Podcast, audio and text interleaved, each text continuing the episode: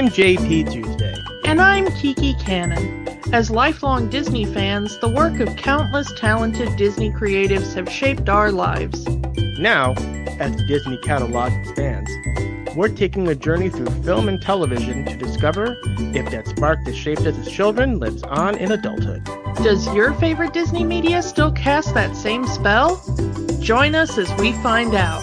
We are Rewatching, the, Magic. Hola, Kiki! Hi, Tuesday! Feliz Dia de Muertos! Happy Day of the Dead! Ah, the dead will rise, and it's your family, and he they want to come over, so feed them. Uh, so yes, we are doing the other Day of the Dead movie that's on Disney Plus, The Book of Life. Uh, last year we did Coco. Might as well finish the setup. yeah, and um, it like like we said, it's really hard to get Halloween appropriate stuff on Disney that was originally made under the Disney label because this is yet another 20th Century Fox merger.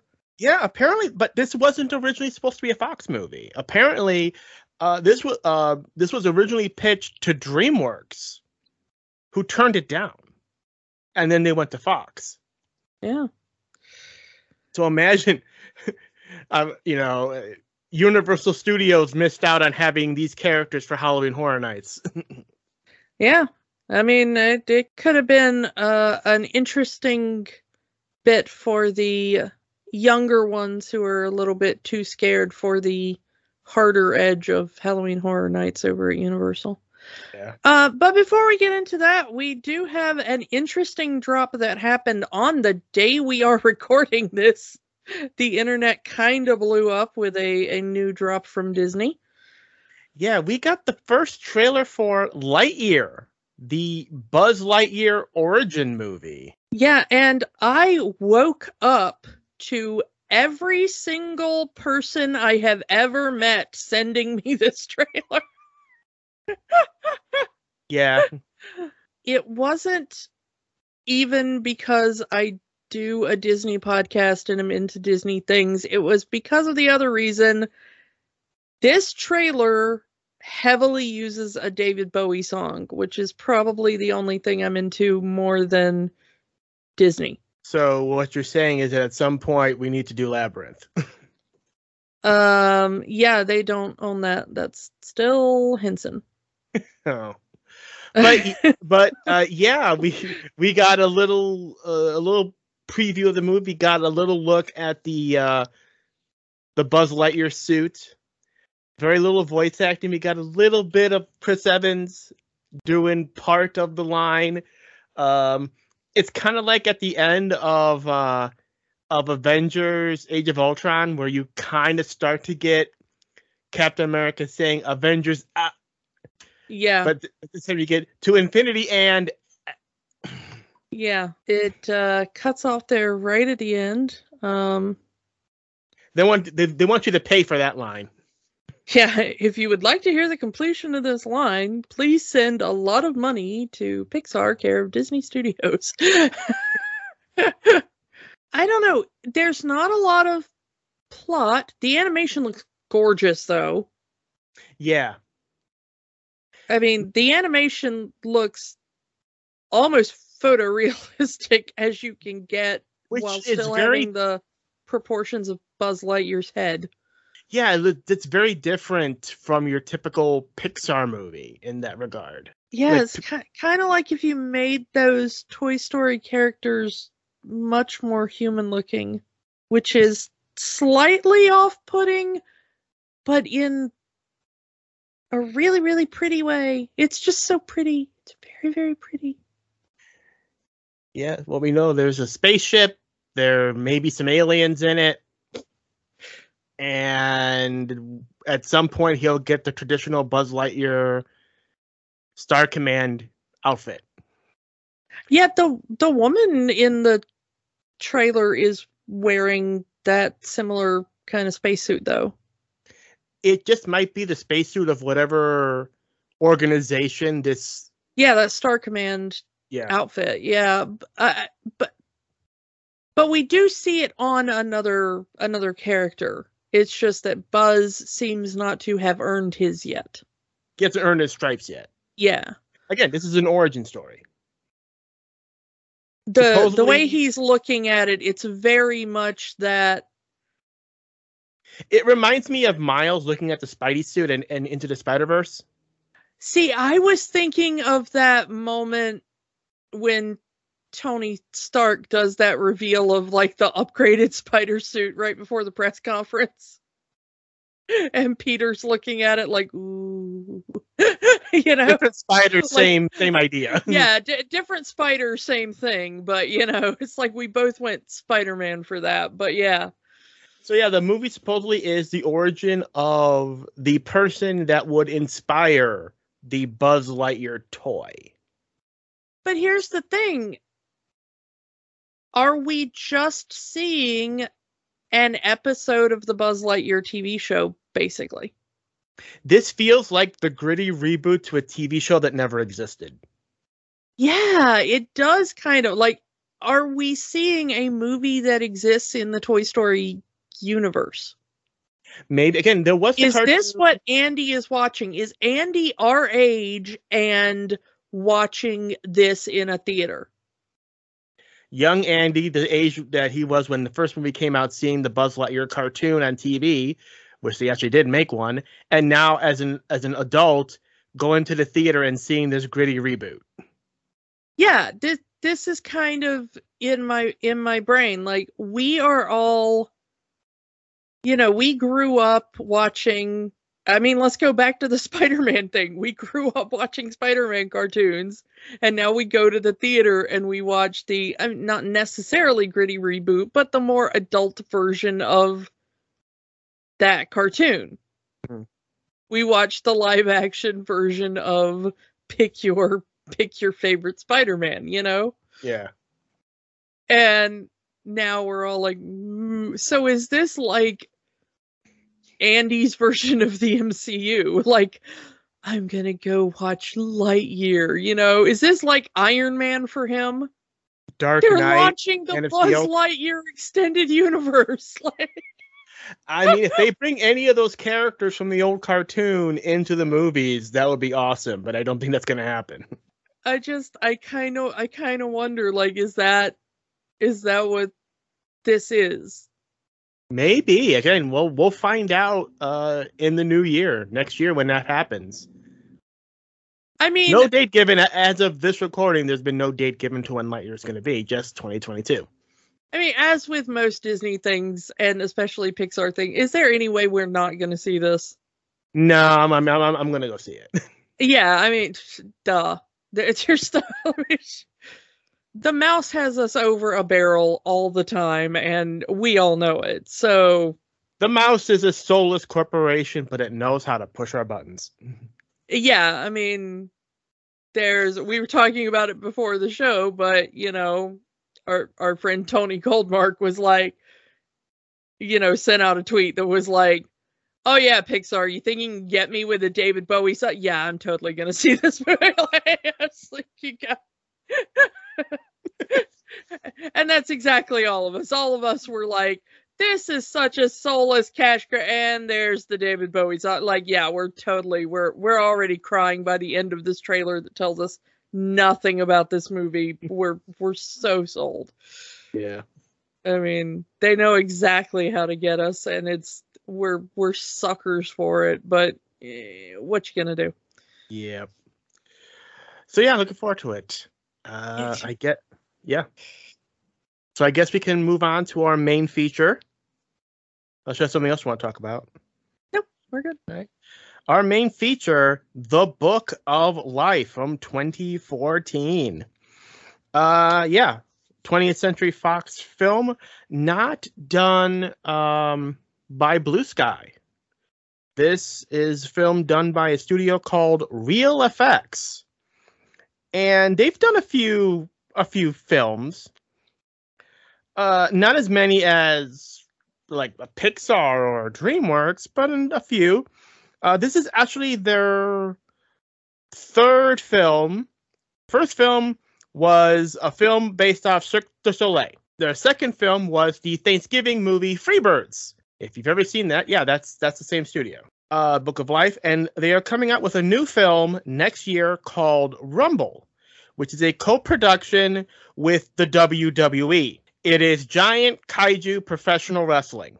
Oh, Honest- you had to say that. I was like, you know, this is the first of their films that I've actually seen because everything else they've worked on, I have I have not watched. Well, and then don't- you had to say giant kaiju professional wrestling, and I'm like, ooh, that's all my things.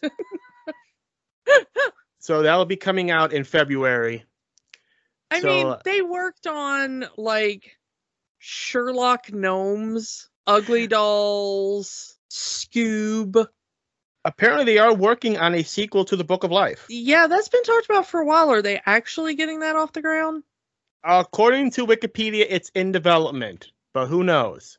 Yeah. They had talked about this being like a multi part series since before it first came out. They wanted it to be this main movie that told the story of all the characters, and then they wanted to have a movie that explored the childhoods of each of the three main characters in more depth. Yeah, because we really skip ahead in these. they- They're kids for the first few minutes, and then we just zap to them being adults. Yeah, and they wanted to fill in a story from each of the three main characters' childhoods.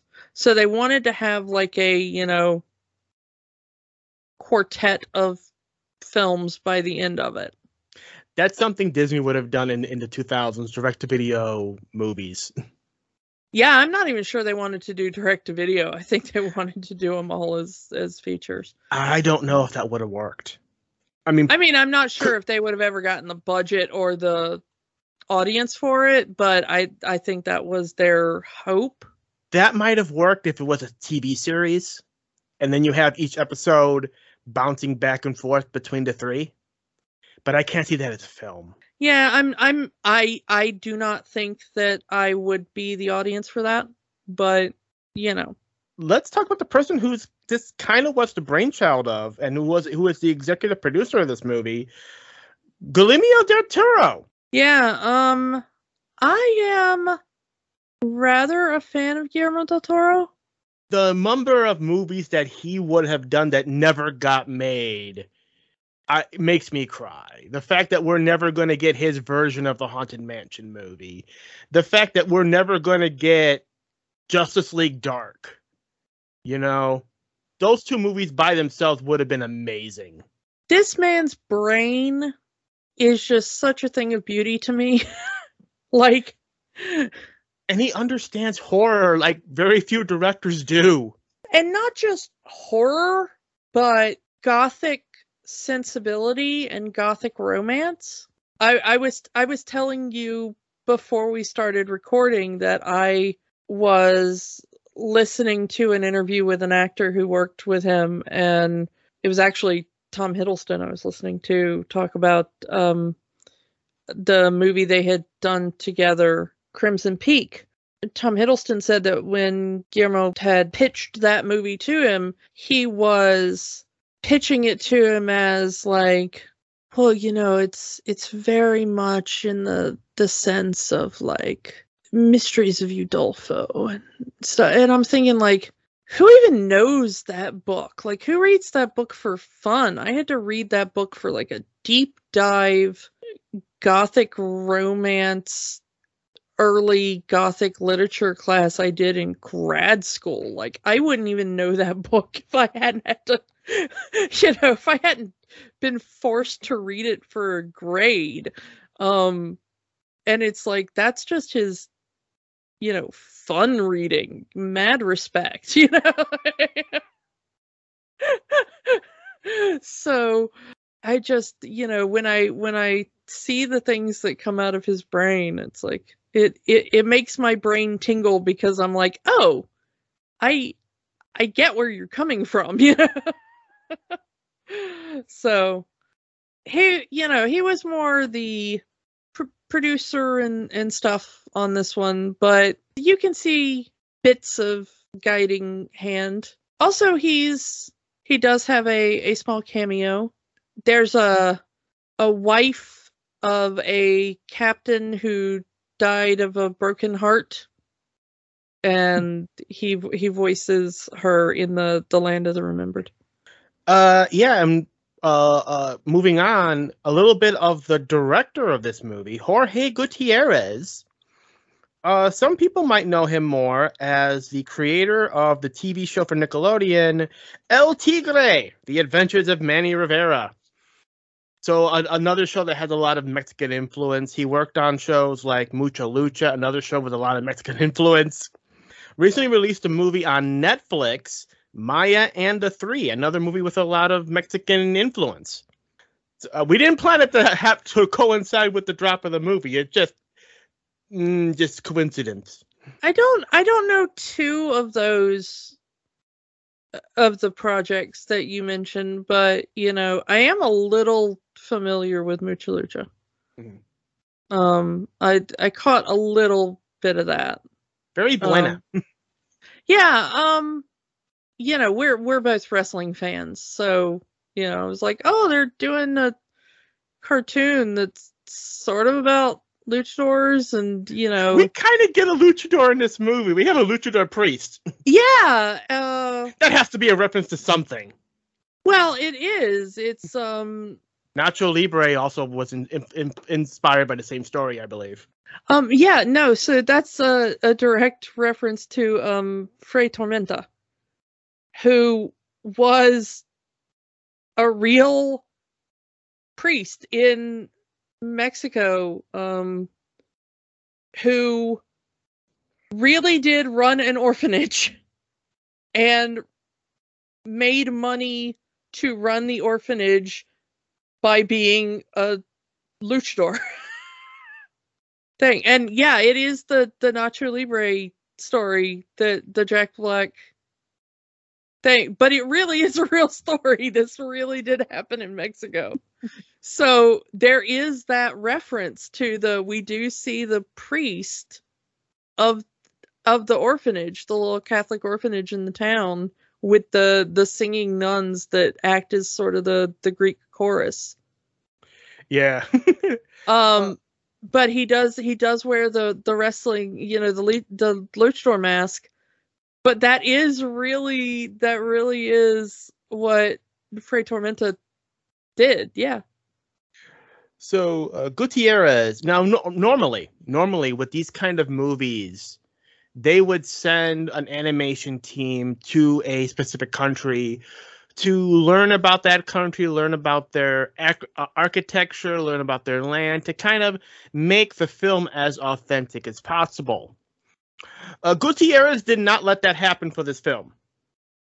Uh, yeah, he denied his animators a trip to Mexico because, in his words, uh, usually animators would go to the touristy parts of Mexico and not get a genuine feel of the culture. So he just told the animators to just talk to him directly if they want to ask if they had any questions about Mexico. I I, don't disagree with him on the touristy things, but it seems like you really wanted to cheap out on a trip to Mexico. I don't know. Um maybe there's a little bit better way to do that in that guide your trip a little better. Yeah. maybe rather than just send them like like I'm sending you to Tia Maria's house and my Tia Maria is gonna show you around like where I was born and you're gonna meet my family and you know like I don't know I'm not immediately going to call the man a cheapskate necessarily he's not wrong we've talked about it before like oh, the animation team for Beauty and the Beast, they went to France. And where did they go? Oh, well, you know, they went to all of the touristy parts of Paris. And then they went to like a vineyard and got drunk. You know, I mean, it's, we've seen it, it's in all the archive footage. Yeah. So he's not wrong. At the same time, it does, it does to me Mhm. to me border just a little bit on auteur, like you want to filter it through uh, one single person's perspective of Mexico and, And- Mexican culture. And even for, I mean, no culture is a monolith. Mhm. Even for any one person from Mexico, that is not all of Mexico. Just like any one person from America is not all America. So I wouldn't want anyone trying to learn about American culture to be like, hey, don't go to America, just come to me for your questions. I wouldn't want them to do that about the South or Georgia or, you know, I mean, it's like, because my experience is not all experience. Mhm. But at the by the same token, he is right. Don't just go to the touristy parts of wherever you're going. So, as I said, Book of Life came out in 2014, and it was a movie about Day of the Dead. In 2017, Disney would release Coco, a movie about the Day of the Dead. And boy, howdy, did people complain. Disney ripped off Book of Life. How can they rip it off? Now, there are some similarities between the two films. They are both Day of the Dead movies. They both revolve around going to the land of the dead. They both involved a musician who is shunned for being a musician, and they both center around the theme of family. That's it. That is literally the end of the similarities between the two films. Saying Coco is a ripoff of the Book of Life is like saying every Christmas movie is a ripoff of every other Christmas movie. So, does that mean there can only be one Christmas movie? No, I want more Day of the Dead movies. I'm not even Mexican. I'm Puerto Rican. I want more of this. This is uh, this is great visuals, great stories. I want more of it. Yeah, and you know, it's like, oh no, Day Day of the Dead and journeys to the land of the remembered and land of the forgotten and guitar music and the importance of family. If you're going to do a movie about Mexican culture that centers around this specific holiday, a lot of those things are probably going to show up. If you've listened to the show before, you know that we will absolutely call out the mouse when the mouse is in the wrong. I'm not entirely sure the mouse is in the wrong here. The two movies are different enough that uh, it's not a big deal. I, I think the only thing you can really ding it on in kind of strange similarity is that the main character wants to be a musician and their family does not want that for them. Yeah, but how many movies we've seen with that being a plot? Yeah, but here's a hint. A lot of artists have dealt with the fact that they want to be artists and their family did not want that for them. And if you are writing a movie that also has to be a musical, which this one is, We'll, we'll, we'll get to that. but if you are writing a, a movie in which music features prominently and you want to do theme of child wants to do art and family wants child not to do art, music is about the easiest ways to express that. A lot of movies do child wants to sing, family does not want child to sing. You know. Yeah. Yeah. Let's talk about the music in this movie. This is a jukebox musical. Yeah. That surprised me. Not all of them. I mean, I believe the apology song is an original song, Yeah. but I think that's about it. Every other song is a previously existing song. You know, Creep and uh, I Can't Help Falling in Love with You. Uh, Just a Friend. yeah, that one was like, you know. there's nothing wrong with a jukebox musical. It is a head scratcher that they went in that direction, but I see it as that they wanted to appeal to the broadest audience possible. Maybe again to an audience that may not be Latino, and you want to reach that broader audience. Their uh, thought was let's use popular songs that fit the narrative of our story, and maybe we can hook the audience that way. Well, I'm going to say something. I love a jukebox musical. I have written a jukebox musical before. I've seen it, yes. So, having done that, uh I can say that it is a rather delicate art form and it can be done very well. I I actually love a jukebox musical when it's done well. But it does take an understanding of knowing exactly how to place the songs where they move the story forward because a musical is already a delicate thing, right? It's yeah. it's a it's a suspension of disbelief that suddenly everybody breaks into song and dance. And a lot of people hate musicals because even more so than a normal movie, it really stretches your suspension of disbelief, right? So a jukebox musical does that even more because you already have associations with this song outside this movie. So when something like, you know, Manolo is standing there and he just bursts into creep. That is not the first time you've heard creep unless you're a tiny little kid watching this, okay? So you as an audience already have associations with the song creep. At so you took have... the swear word out. well, yeah. But the thing is is that so when you use that song in the movie, you have to use it very delicately and in the plot correctly because you have to get over all of the thousand other times your audience has already heard the song Creep and keep them engaged with the plot rather than here is some guy doing a karaoke version of Creep at least you only have a handful of characters singing. The characters who are singing are the ones that make sense to sing. Like Manolo sings because he's a musician, but you don't hear Joaquin sing because he's not a musician. At least that makes sense in the story. Yeah. Um but I'm going to say it didn't work for me.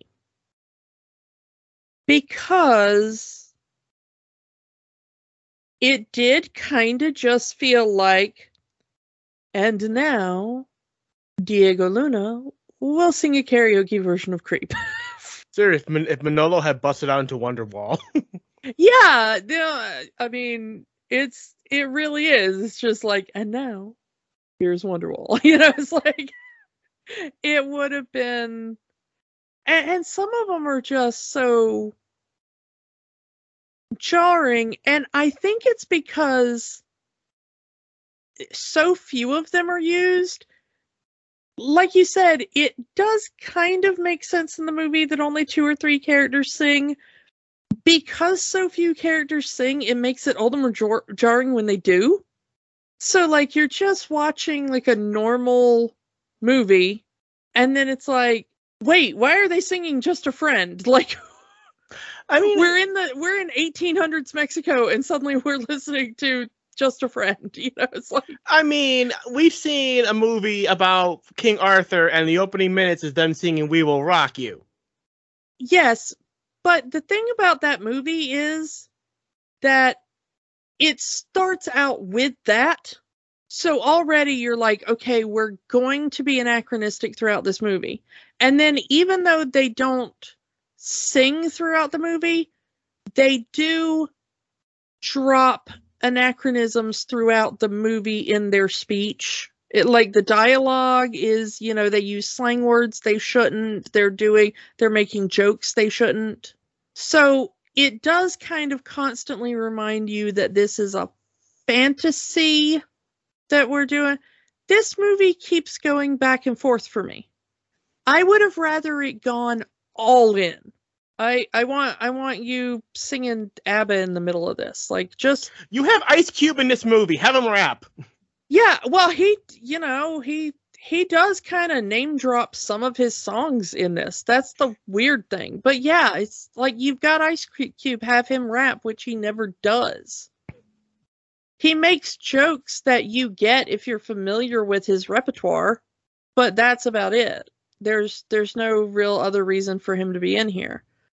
And you've got a lot of really good musicians in here that are part of the voice cast, but a lot of them aren't really used, which baffles me. Uh, do you want to get into the cast? Oh uh, yeah, yeah. Uh, while while we're here, um, yeah. this cast is so large. I'm not gonna really do a deep dive into any of them. Most of them are so famous, you're already gonna know them. And apologies to a lot of the cast who are mostly known for their work in Mexico and telenovelas. We're kind of just going to go through the ones that are really big to most of the people who would listen to us who are primarily American and would know them for their work in America. So, our main character is Manolo, who is played by Diego Luna mostly known now for having been in Rogue One. Mm-hmm. Uh, really kind of catapulted his career. Um, I I knew him uh, before. Um, he was in the Dirty Dancing Havana Nights, which uh, fascinatingly I did watch. Um, Soon to be, uh, yeah, is he is he go- yeah he's going to be in the Andor series for Disney Plus. Yeah, he's getting his own series for Disney Plus that continues the um well, not continues if you saw Rogue One. Well, pre-tenues. There you go. but but you know, but uh continues expands the, the story. dive into the history of uh Andor. But, you know, he had he had really hit kind of international acclaim for Y Tu Mamá También. Really, really, really hit it big when when he got Cassian Andor in Rogue One. Our uh, main uh, female star in here is Zoe Saldana. You know, whether you know her as Uhura or Gamora, you know her as something. And she was an Avatar that is now I, Disney. I always forget that Avatar exists. And then somebody has to remind me anyway, Zoe Saldana, she's in everything. You can't get away from her. Uh, and who would want to? She's gorgeous and very, very talented. Um, and uh, of course, uh, she's uh, in the Pirates of the Caribbean movie. We talked about her when yeah, we talked about that.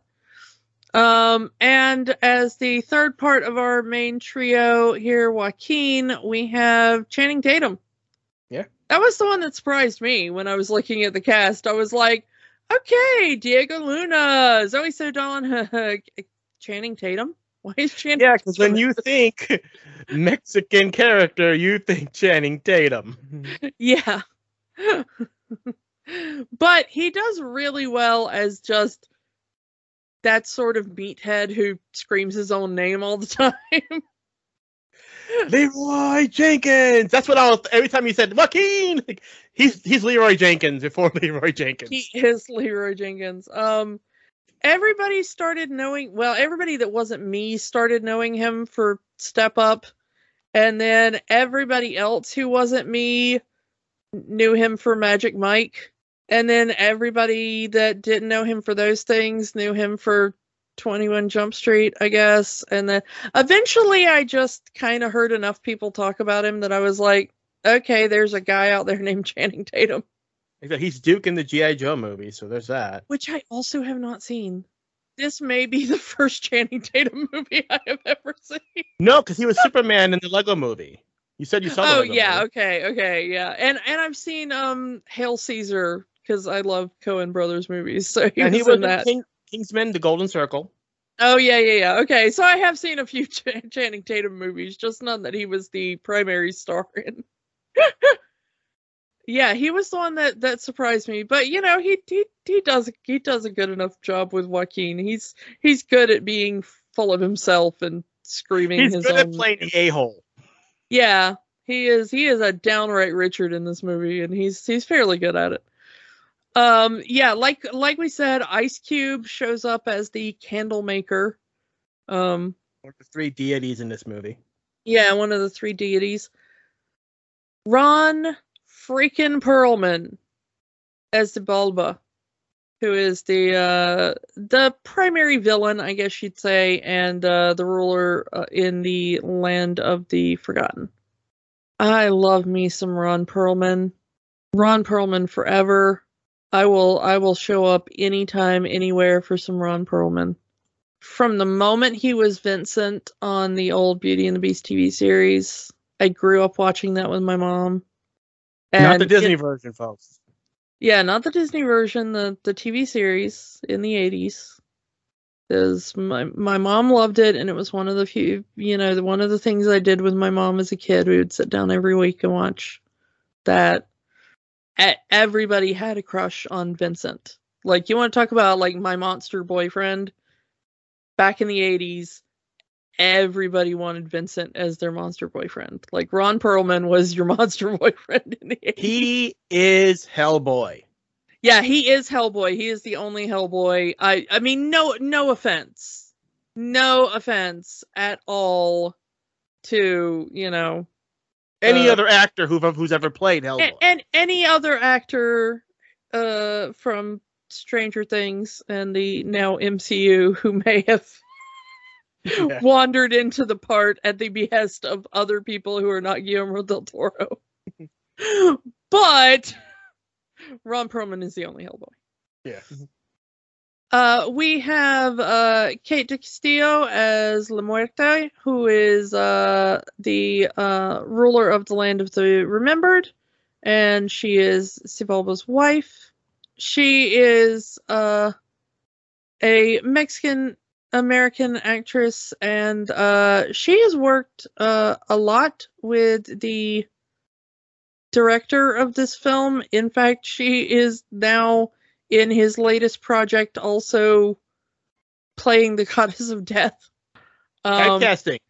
yeah, um, she does it so well in this movie, though. It was really, but you know, in in America, she's she's been on um things like uh Weeds and Jane the Virgin and and stuff, uh CSI Miami. So you may have uh, seen her on that, but uh, a lot of uh work in in Mexico primarily. Uh, we have just this cast is filled with just oh my god, they're in this. So we've got Hector Elizondo as um, Manolo's father. We've got Danny Trejo as Manolo's grandfather. Christina Applegate is in this movie. Yeah, she is the tour guide that uh, works in the framing device and uh, is La Muerte in disguise. I can Um, understand why they didn't have the same actress because it would have been too obvious. Yeah. We've got Grey Griffin. You name warrior it. herself. Yeah. Vampire Warrior, Daphne from Scooby Doo. I've never seen I've never seen Avatar: The Last Airbender, but everyone seems to want him to do that voice of that character from that show. Oh my goodness. Uh, First of all, as soon as we stop recording this, you are watching Avatar The Last Airbender. What is wrong with you? I'm sorry. I know we're a Disney podcast, but oh my god. um but yeah, no, she's she's amazing on that. And she also uh took over um Russi Taylor's voices on The Simpsons after the death of Russi Taylor. So she is now uh, Martin Prince and uh, Sherry and Terry. More who's who them. You get Gabriel Iglesias, Cheech Marin. Oh, it's like too many to name. Yeah, um, Eric Bauza. Who's Another- been in another- everything? Another Magisaurus alumni. Yeah, but now is like all of the Looney Tunes. Uh, Yeah, all of the Looney Tunes. yeah. And uh, we also have uh, one one of uh, my my favorites uh, popping up as several voices in here. Uh, he's Maria's father as well as uh, Chuy, Maria's pet pig. Um, Carlos uh, Alazraqui, who um, is, you know, he's on everything. He's in Rocko's Modern Life, and he does uh, a couple of voices in uh, New Looney Tunes and everything. But a lot of people our age are going to remember him as Yo quiero Taco Bell. He is the Taco Bell Chihuahua. he he will always be. Um, if you ever watched uh, Reno 911, he was also um, Garcia on on Reno 911. You you would actually know his face and his his voice um, for for that. We mentioned uh, Del Toro's cameo, but Jorge Gutierrez himself has a cameo, or not really a cameo. He's playing one of the main characters, Carmelo, the big burly cousin. Yeah, he he he uh, is is fun uh, in in that part uh, that uh, he just gets to he he basically gets a Hulk smash role. Yeah. In that um very very fun. I I do like that character. um but yeah, just this cast is amazing. Gonna When you got that say. Fox money, you can afford it. Yeah. I mean, it it was it was really when I was going through this, I kept going like, wait, that voice sounds so familiar, and then I looked up the cast and I was like, wow. Um let's let's talk about this this plot a little bit because we've we've already kind of talked uh, a lot about it, but it centers around possibly my my least favorite plot device ever. The love triangle. The love triangle. Three three children, two boys, one girl. They all grew up together, and of course, both boys would fall in love with the same girl. Yeah, and apparently, the forces of the universe have decided that these three people are the most important people in existence because they make a bet. The rulers of the underworld, the ruler of the land of the remembered, and the ruler of the land of the forgotten make a bet on which of the boys will marry the girl. Yeah. Yeah. and the and the bet is you know, depending on who she marries, Xibalba will either stop meddling in mortal affairs or he will get to rule the the land of the remembered in which it is always a party and everything is wonderful, you know, and uh his wife La Muerte will uh be consigned to go live in the land of the forgotten where everything is dull and gray and cold and awful. La Muerte has to be the most forgiving wife in existence. M- most wives are. Imagine if your significant other would come to say, "Hey, uh, you're going to live in the basement, and I'm going to live here in the first floor." That's just it. but even then, it's like, like Xibalba is like the worst husband, lying to his wife, cheating. Not She cheating it. on her, he literally cheats in the bet. Yeah, he Like, cheats the best. That, yeah. That's what I'm trying to say. He's cheating in the bet. He, you know, the the reason M- Manolo dies is because of the interference. Yeah, he he gives Joaquin his champion, the absolute Richard of the story, like a Medallion. medallion that will protect him and give him eternal life and make sure he's never hurt. And he also makes makes it so that Manolo thinks that Maria has died and he has to travel into the underworld to find her soul, but really It was a curse. it was a curse and True if love's kiss, and yeah, yeah, yeah. yeah, yeah, yeah. Well, it wasn't True Love's Kiss. That's the thing. It's easy to miss in the movie. Xibalba has the two-headed uh, staff with a snake head on each end. And if one snake head bites you, you fall into a coma and you can be revived. If two, if both snake heads bite you, instant death. So he has one snake head bite Maria and he goes, Oh, she's dead, poor boy. If you want, I can send you to the land of the dead. You can find her soul and bring her back up here and be with her, you know. Mhm. And then he has both snake heads bite Manolo, and that is his trick. He's dead, dead. Uh, Maria gets kissed by Joaquin and she comes back to life, yes, but that is not what causes her to come back to life. If you're not paying very close attention, you think it's like, oh, true love's kiss. But what happens is when he bends over to kiss her, the everlasting life medallion that is always on his coat, on his chest, touches her when he bends over to kiss her. And that's how she gets comes and back to life. That's how she gets brought back to life. There's a little ding and a little green light because he he bends over and the medallion on his chest touches her when he bends over. and and because and That's what breaks the curse. It's not him kissing her, it's her touching the medallion. I think yeah, yeah, yeah. Okay.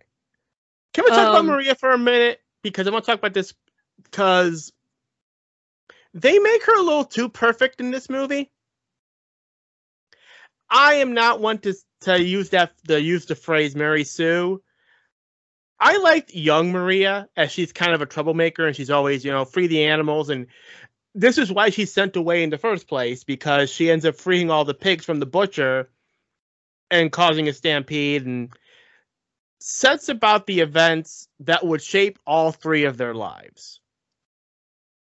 Because Maria lets out all the pigs, she gets in trouble, and she is sent away to learn at a convent in Spain.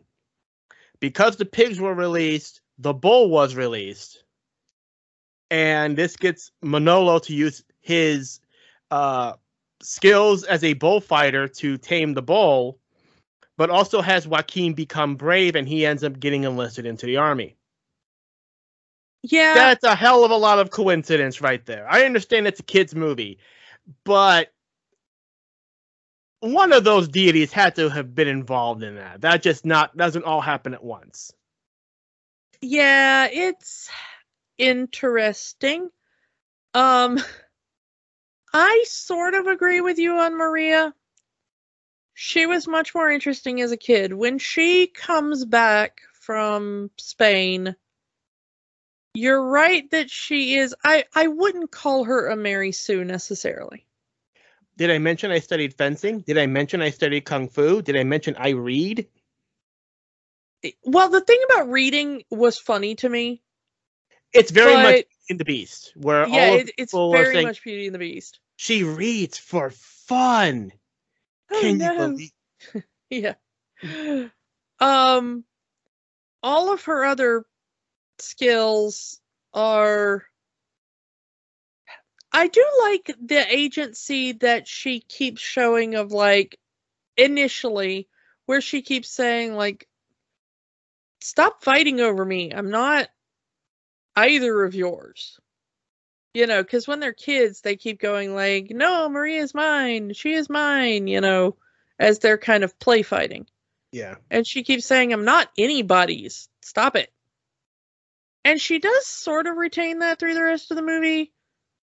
I ad- admire the independence of Maria. That I, it's what gets me is that she, it's like a bad fanfic where the character all of a sudden has a new skill set when it's needed. Yeah, her her constantly having the exact right skill at the exact right time does get very annoying. She needs to have some skill that she learns that is useful to the plot. Like the fencing, I get. That makes sense. Yeah, her having something. And honestly, I kind of would have liked it to go back to the reading. They set that up so much that it would have been interesting if she'd have said, "I I read about this." That would, yeah, I, I agree. Now, if she had just started swinging a sword, like, when did you learn to fence? Oh, I read about it. When did you learn to fight? Oh, I read about it.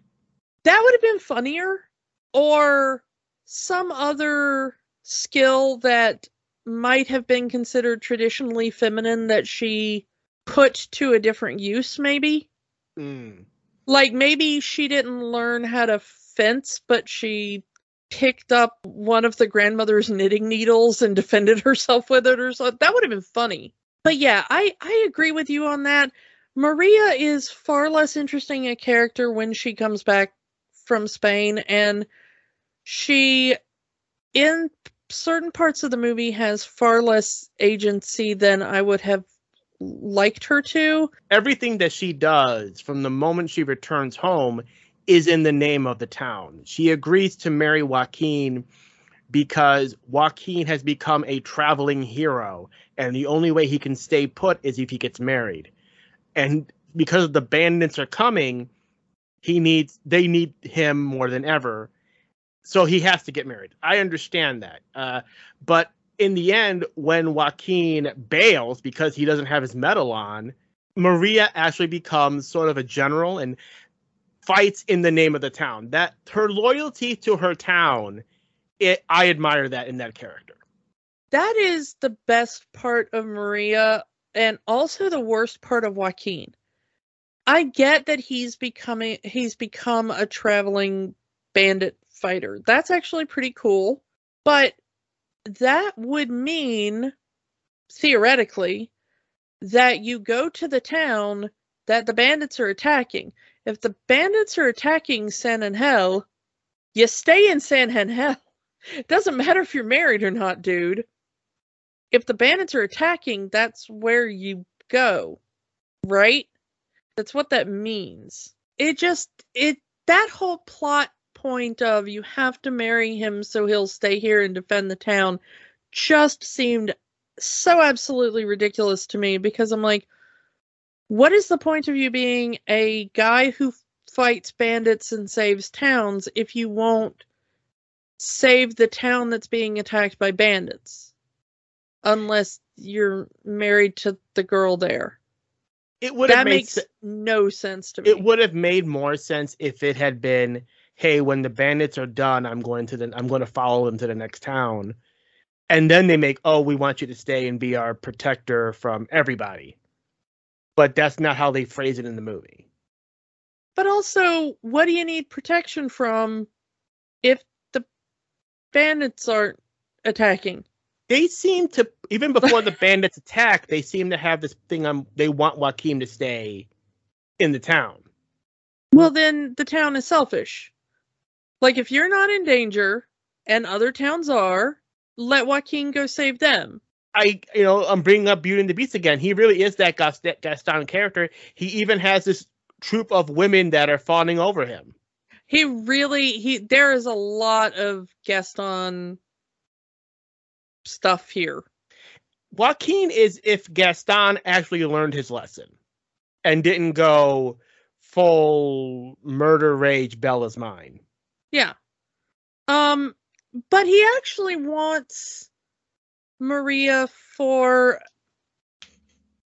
a, a bit more pure reason. He really does like Maria as a person. They both He's not just hit- like Maria is the prettiest and therefore she is a trophy. He always liked Maria as a person. They were friends. So he's he's already one step up on Gaston. when they're kids. They even they make the vow that they will wait for Maria to come back, which is a lot to say as a kid. Yeah.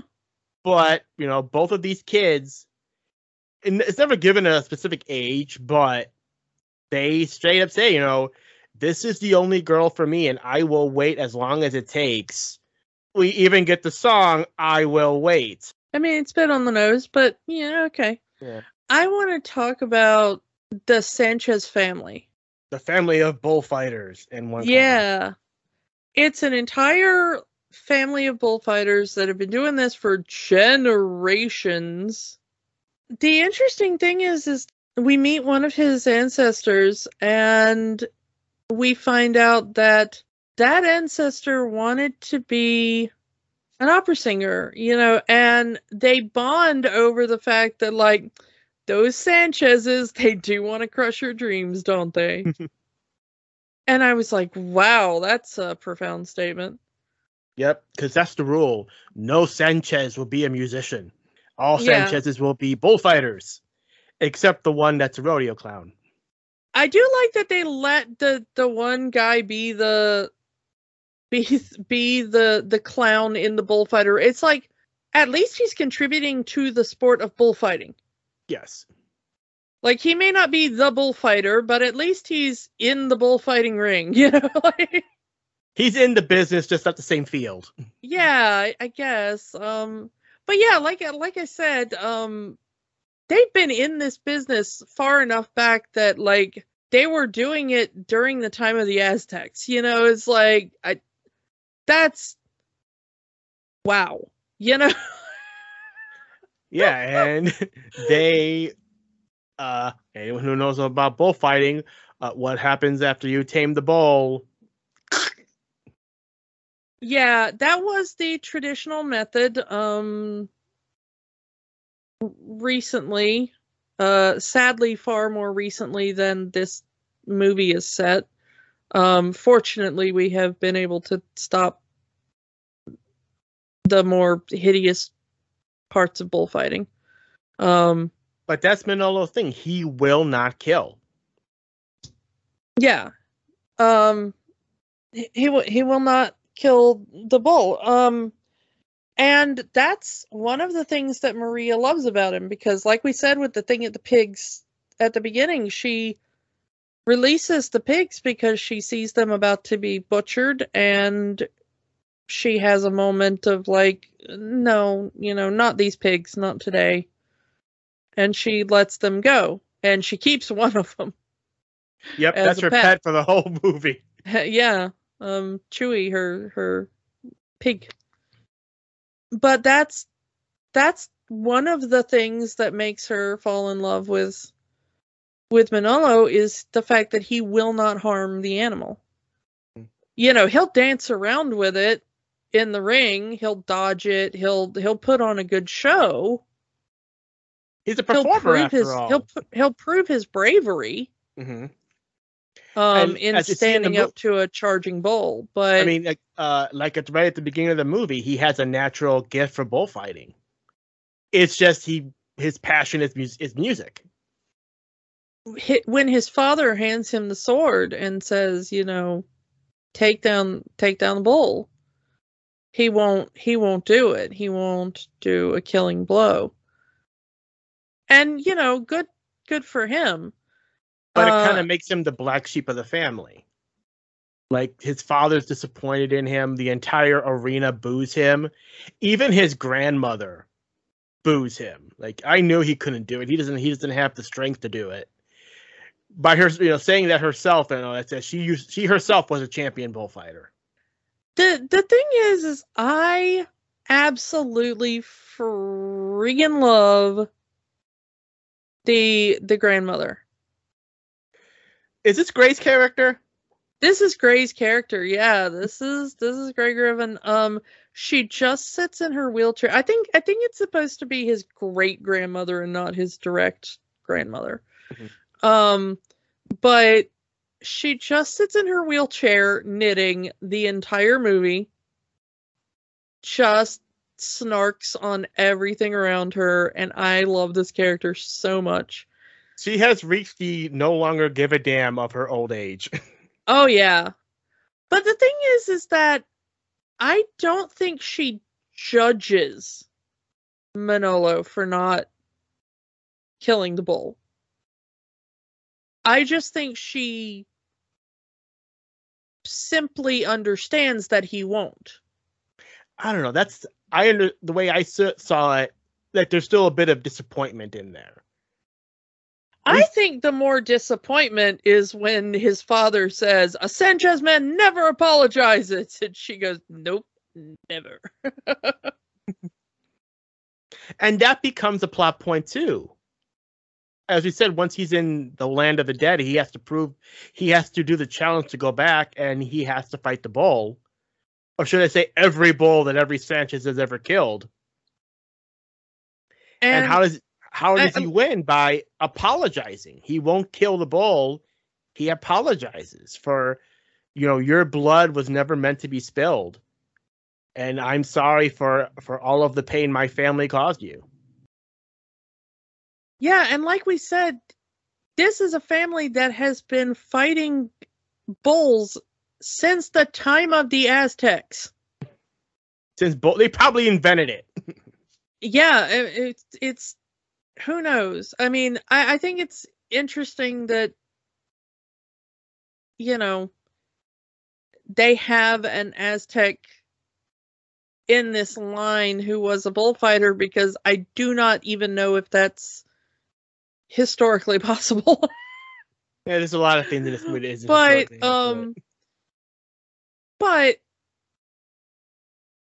we see you know it's it's actually a really effective scene where he makes the the bet with Xibalba where he says I will do any challenge you name me and if I win you have to send me back you have to give me my life back so that I can I can go back into the land of the living and help protect my town and help protect Maria. Yeah, And uh, this is a much better. The stakes from this in this movie are a little bit higher than they are in Coco, because in Coco it's one person that needs to be remembered. This is the entire Sanchez family.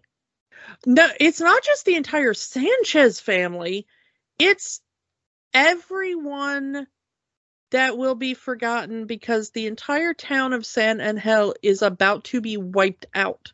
by the bandits. Yeah, by the bandits. The bandits are going to come in, and the um the candle maker who holds the book of life. He says that the way the story goes, the bandits are kind of meant to come in and just wipe the entire town from the map.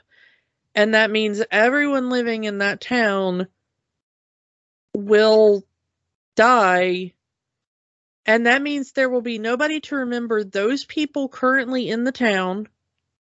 And because they die, all of their ancestors will also be forgotten. We're talking about generations of many back- families, not just the to- Sanchez's. to go back to Coco, it's the same principle. As long as there is someone living in the world who remembers who you are, you will still exist in the afterlife. If no one is alive to remember you, you no longer exist. Or in this one, you go to the land of the forgotten. Same principle applies. So well, the we, entire we do see we do see people disappearing from the land of the forgotten. So it is the same kind of thing of you kind of fade as the memory fades, and then you're just poof. I mean, it's it's the exact same principle we see in Coco. It's just they explain it a little better in Coco. yeah, Um, this is just they leave it to the viewer to kind of intuit more, whereas Coco kind of hand holds it for you. mhm.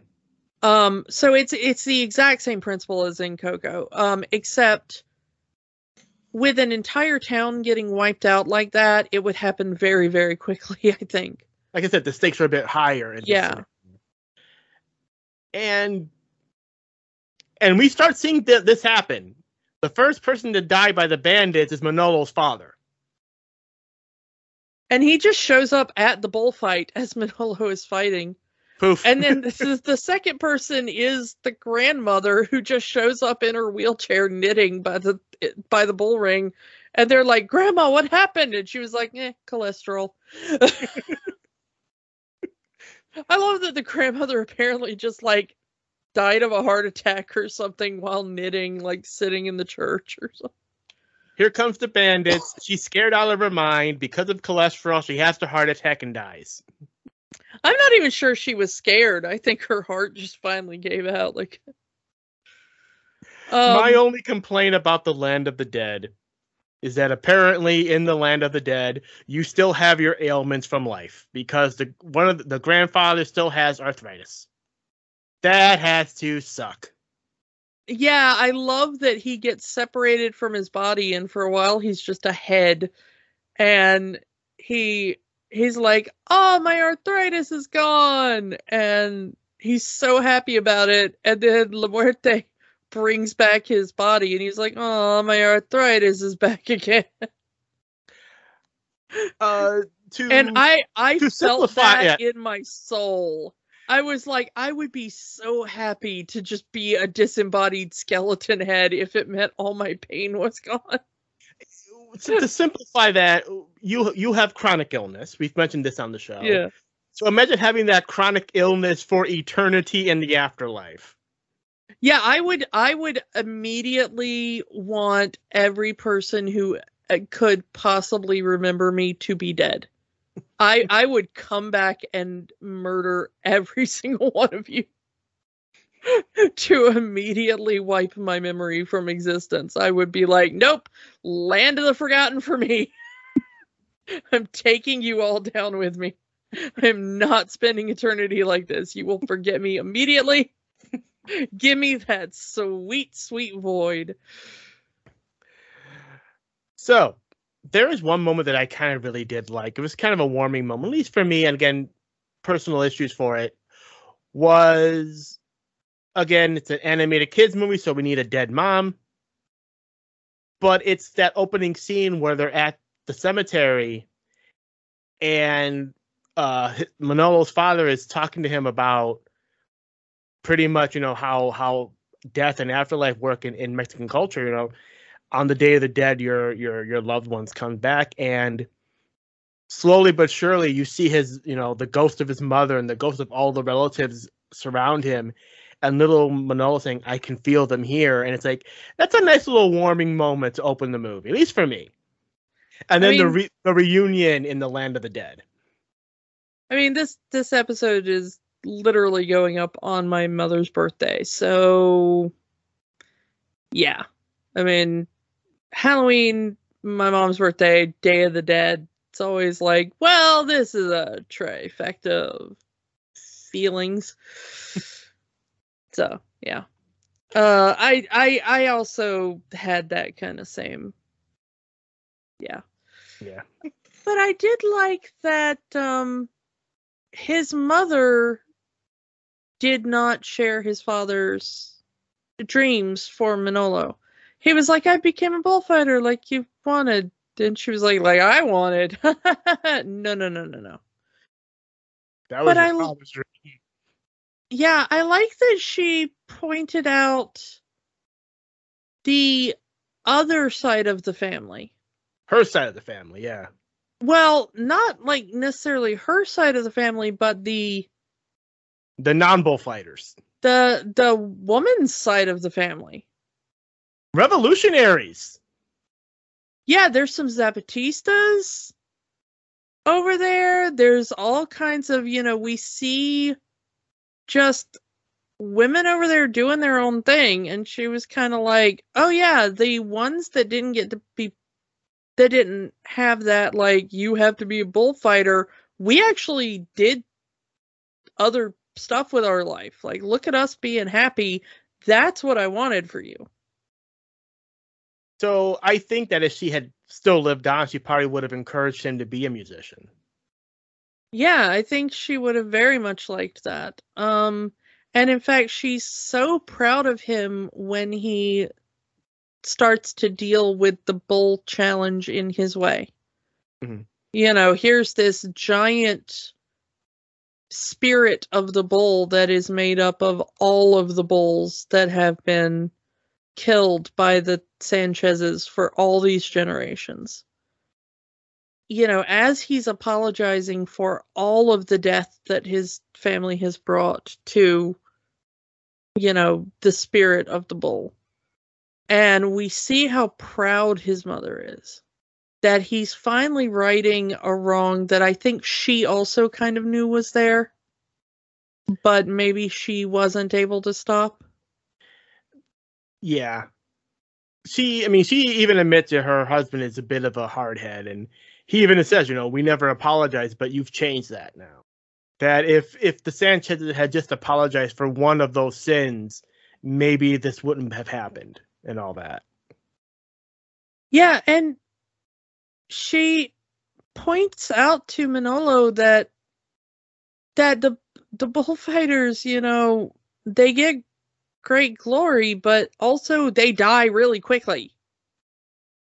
Yeah, they and, mentioned it. There's no wonder there's so many of us down here because they all died in the ring. Of course, she wouldn't want that for her son. She wants her son to stick around that to me was a very effective scene. It was a little too short because they tried to just work so much into this movie. They tried to keep this. This is barely over an hour and a half, and I think they wanted to keep this under two hours. Yeah, it's a it's a 95 minute movie and it's enough story for like two movies. Honestly, This yeah. this movie just it hits the ground running and it just speeds up as it goes along. This is far too much plot for this runtime. It feels like most of this movie, like most of the going to the land of the dead and coming back, could have been the sequel, and the growing up part could have been the first movie or something. Yeah, But- it's just Yeah, there's know. a lot to go. and there's But the framing device with the little kids in the and they keep jumping back to the framing device where these little kids are finding out about the story How can these kids? How can these characters die? We're kids. As if you know, that was a say, funny that was a funny line like Oh. when when they think maria's dead they're like how can you tell us a story we're kids I mean, that's openly saying this is a kids movie. How can we do this? yeah um When that happens in other movies, I kind of groan, but for this movie, it makes sense, and I had to laugh at it.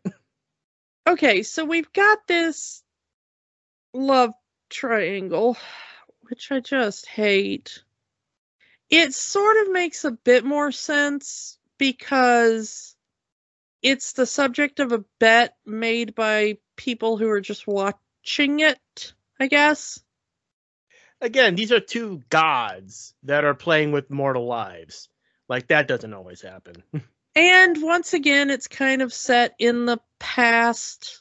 I really hate modern or future love triangles even more, but I guess when you're set in the past in like a super Catholic village, uh, that makes a little more sense. But like, you know, polyamory is a thing. Just just do that. Like I don't know if the if if the, if that's gonna fly in a kids movie. We're not there yet. But you know, make it th- like you know, just do that. D- make that a thing. I know kids living in polyamorous households. They're fine. It's it's fine. It's kids are resilient. Kids throughout the majority of human history lived in polyamorous societies. They're fine. H- humans dealt with it. It's it's okay. Um but it just I don't know. It's the most boring and lazy plot device ever. Please stop using it. Oh God. I want to. I know it's a, it's a bit late in the episode to, to discuss this, but I do want to talk about the art the the art design because the characters in the actual story are wooden figures, and we get the introduction to that through the framing devi- device as here are these little figurines that are represent all the characters in the story. That I actually don't hate that the fact that these characters all look like wooden figures. I'm glad you don't. I think it looks just so ugly. I respect the technique that it took to do it. I understand the artistic vision they were going for. Like I get it on a intellectual and technological level. But as an aesthetic, I'm just not there as a viewer. It just, it's not where I'm at. I, I did not like looking at this for an hour and a half. Even if you're going to go for the wooden block idea, I would have maybe changed some of the things to make it more aesthetically pleasing to me personally. Hmm. You know, even if you're going to go with that idea, I may have chosen a different art style to get that across. It's not that I disagree with it intellectually, I just don't think visually it it was there for me. So the final battle is actually pretty good. The fight choreography is pretty good. Even uh, I loved the fact that they had Manolo and Maria dance and fight. It was actually I actually thought it was pretty clever. Yeah, I'm always down for a good dance battle in in the sense of mixing dancing and fighting. I mean, some fighting is just dancing, just with hitting. yeah. I do like that Joaquin finally does figure out that he's not the guy. You know, those two are in love. Manolo has made the big sacrifice. He has come back from the dead for Maria and brought the entire Sanchez clan with him. um, you know. Day of the so, Dead, you know, they can bend the rules a little bit. I do like how they specifically put it's one family. Not yeah. for any other family who lived in the town. Just one family. but, you know, there's that point where Joaquin looks at the statue of his father and knows what to do. Like he's you know, he he is all ready to sacrifice himself because he knows that Manolo loves Maria, Maria loves Manolo. He he takes the medallion of life, puts it on Manolo, and is all ready to go underneath that bell when uh when when the bandits set off the explosives.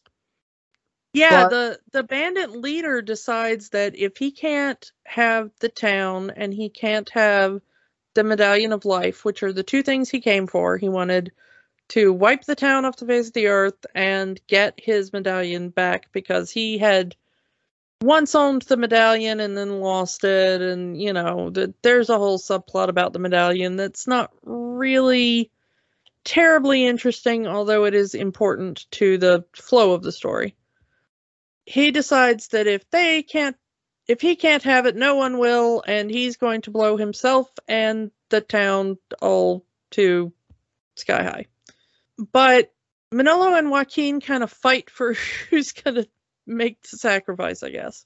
And Manolo kind of wins out on making the sacrifice, but as he runs to make the sacrifice, we don't really see it, but Joaquin somehow puts the medal on him as he's running away. It's a blink and you'll miss it moment, but we do see Joaquin pat Manolo on the chest. That is where I think he's he made the swipe. Okay. Yeah, they really do hide it from the audience that that that has has happened because I I completely did not see when that happened. Because they were um, saying their catchphrase, "No retreat, no surrender." Yeah. Manolo runs to uh, put the bandit leader Chakal under this big bell to contain the uh, basically suicide vest that he's got strapped on him. And he tells Joaquin, like, take care of Maria, and he makes a run for it and uh, traps them both under the bell. And the explosion goes off, and they're like, well, uh, Manolo's toast. But uh Manolo kind of reappears with the the medallion on him, you know, to be like uh somehow I'm alive and everybody including like all three of the the deities they're like I I didn't do it. Did you do it? Did like who saved him, you know? and uh, yeah, the medallion. You know, who he who uh, whoever wears the medallion cannot die for any reason. Yeah, and uh, Manolo realizes that he's got the medallion on him, and he looks over and he's like, "Joaquin," and Joaquin's like, "Well, I couldn't let you die, dude." so, so, Joaquin so yeah. take takes the medallion back and gives it back to Xibalba, and he's like, "You need to take this, dude. We we do not." need this medallion in this world. Thank you. Please, please and go the, away now. And for the first time in his life, Joaquin gets injured. He loses an eye in this fight. Yeah, he does. He loses his eye. But he does realize that to be a hero, you have to be selfless. Yeah. That tr- true heroism comes from knowing you could be injured knowing you could die, knowing that it could cost you absolutely everything, and doing the right thing anyway. And that's what Manolo showed. You know, he again he was willing to die to protect the town. But also, Joaquin does make a sacrifice for the town. He gives up his medallion. He His immortality, His immortality. He is willing to accept grave injury. He loses a body part, as we said. He loses his eye, and he still does the right thing for the town. He loses the woman, and he still says he will protect the town.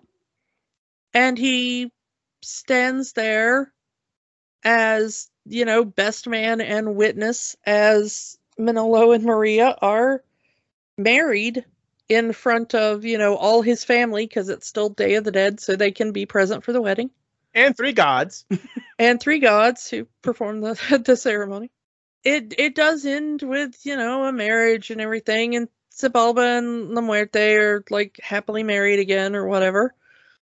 But you know, we go back to the framing device, and all the children are like, "Yay!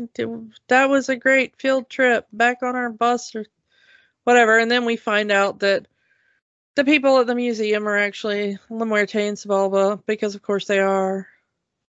And then we get the weird thing at the end where like Ice Cube is the candle maker, just pops up at the end and he's like, "Write your own story." Well, yeah, there is one thing that we we didn't mention is that when when they look at Manolo's pages in the Book of Life, they're blank, meaning that he's not following his predestined path.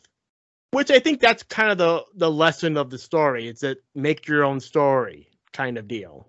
Yeah, I mean, okay, you know, it's simplistic and possibly not possible for most people, but It's fine. I think a, Um, that's a nice little lesson for kids, you know.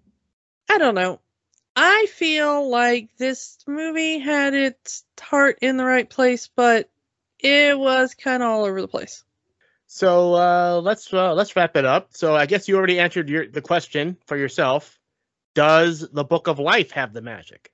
I'm not going to call it like a bad movie. We've definitely watched worse movies. This is far from the worst movie we've ever watched. Um, it had cute moments. I'm I'm not saying like I'm regretting ever having seen it. I don't know. Is there do we have a ranking between magic and no magic? Is there like a eh magic? Uh, This uh, feels kind of like eh magic. some magic, but not a lot of it. yeah. I like the movie. I'm going to say yes, it has the magic. It does tend to put a lot into it, but it doesn't make it boring to me. And I I, I, I have to give it props for that. This movie was not boring to me, so I'm going to say yes, magic. Even though I don't think that it shares as much in common with Coco as a lot of people want to claim, if we're comparing the two films, I much prefer Coco. I'll say this: Coco made me cry. This one did not. But again, this one had a lot more action than Coco did. Coco was more story driven. This one was, Yeah. you know, that, and that's fine. That's that that's Pixar. eh, That's the Pixar way. Yeah. That's fine. I, I will just say, as a movie on its own, I thought it misused the jukebox musical concept.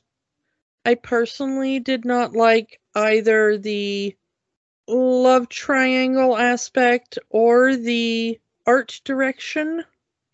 Again, that that's a me thing. I get that those are very personal things. And I thought that it tried to do t- too much in a too small a runtime. I really thought some story editing should have been done. I would have cut the framing device altogether.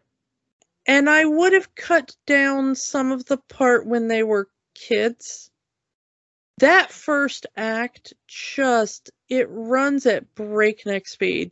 That could have been a movie by itself. And I, I get that that that, that uh, like you said, they wanted to use that as the kickoff to a sequel.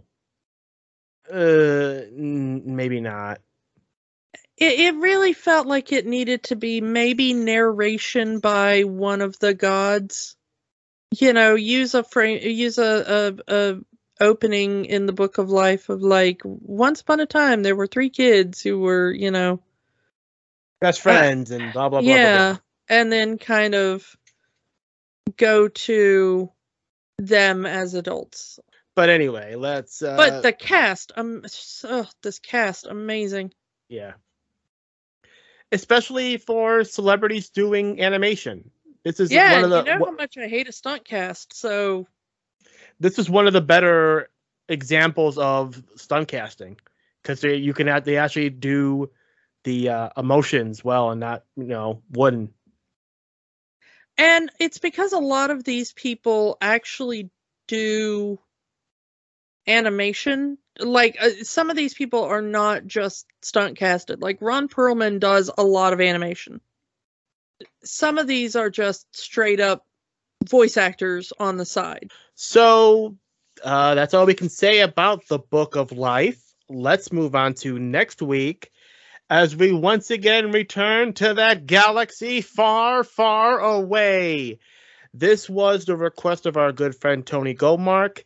The most controversial movie in all of Star Wars, The Last Jedi. I am this, so looking forward to this. I'm kind of sad that we won't get to do Force Awakens first, but request is a request and we will do it. Yeah, well, I mean, it, it is kind of just the nature of the randomizer, too. Yeah. I, I mean, live, I, I live I by the rando, die by the rando. Yeah. But it will be interesting to talk about this because I I want to talk about this one so badly, and uh, it would have taken us so much longer to get there if we'd have done it the normal way. So I'm kind of glad the randomizer just threw us in the deep end. So, so join us next week for our discussion on The Last Jedi. And we will talk to you all then. Bye. Bye. Don't let the magic stop here. Join our conversation online on Facebook at Rewatching the Magic, Twitter at Rewatch the Magic, and of course, new episodes every week at rewatchingthemagic.podbean.com Remember, the magic is for everyone. It only stops if you let it.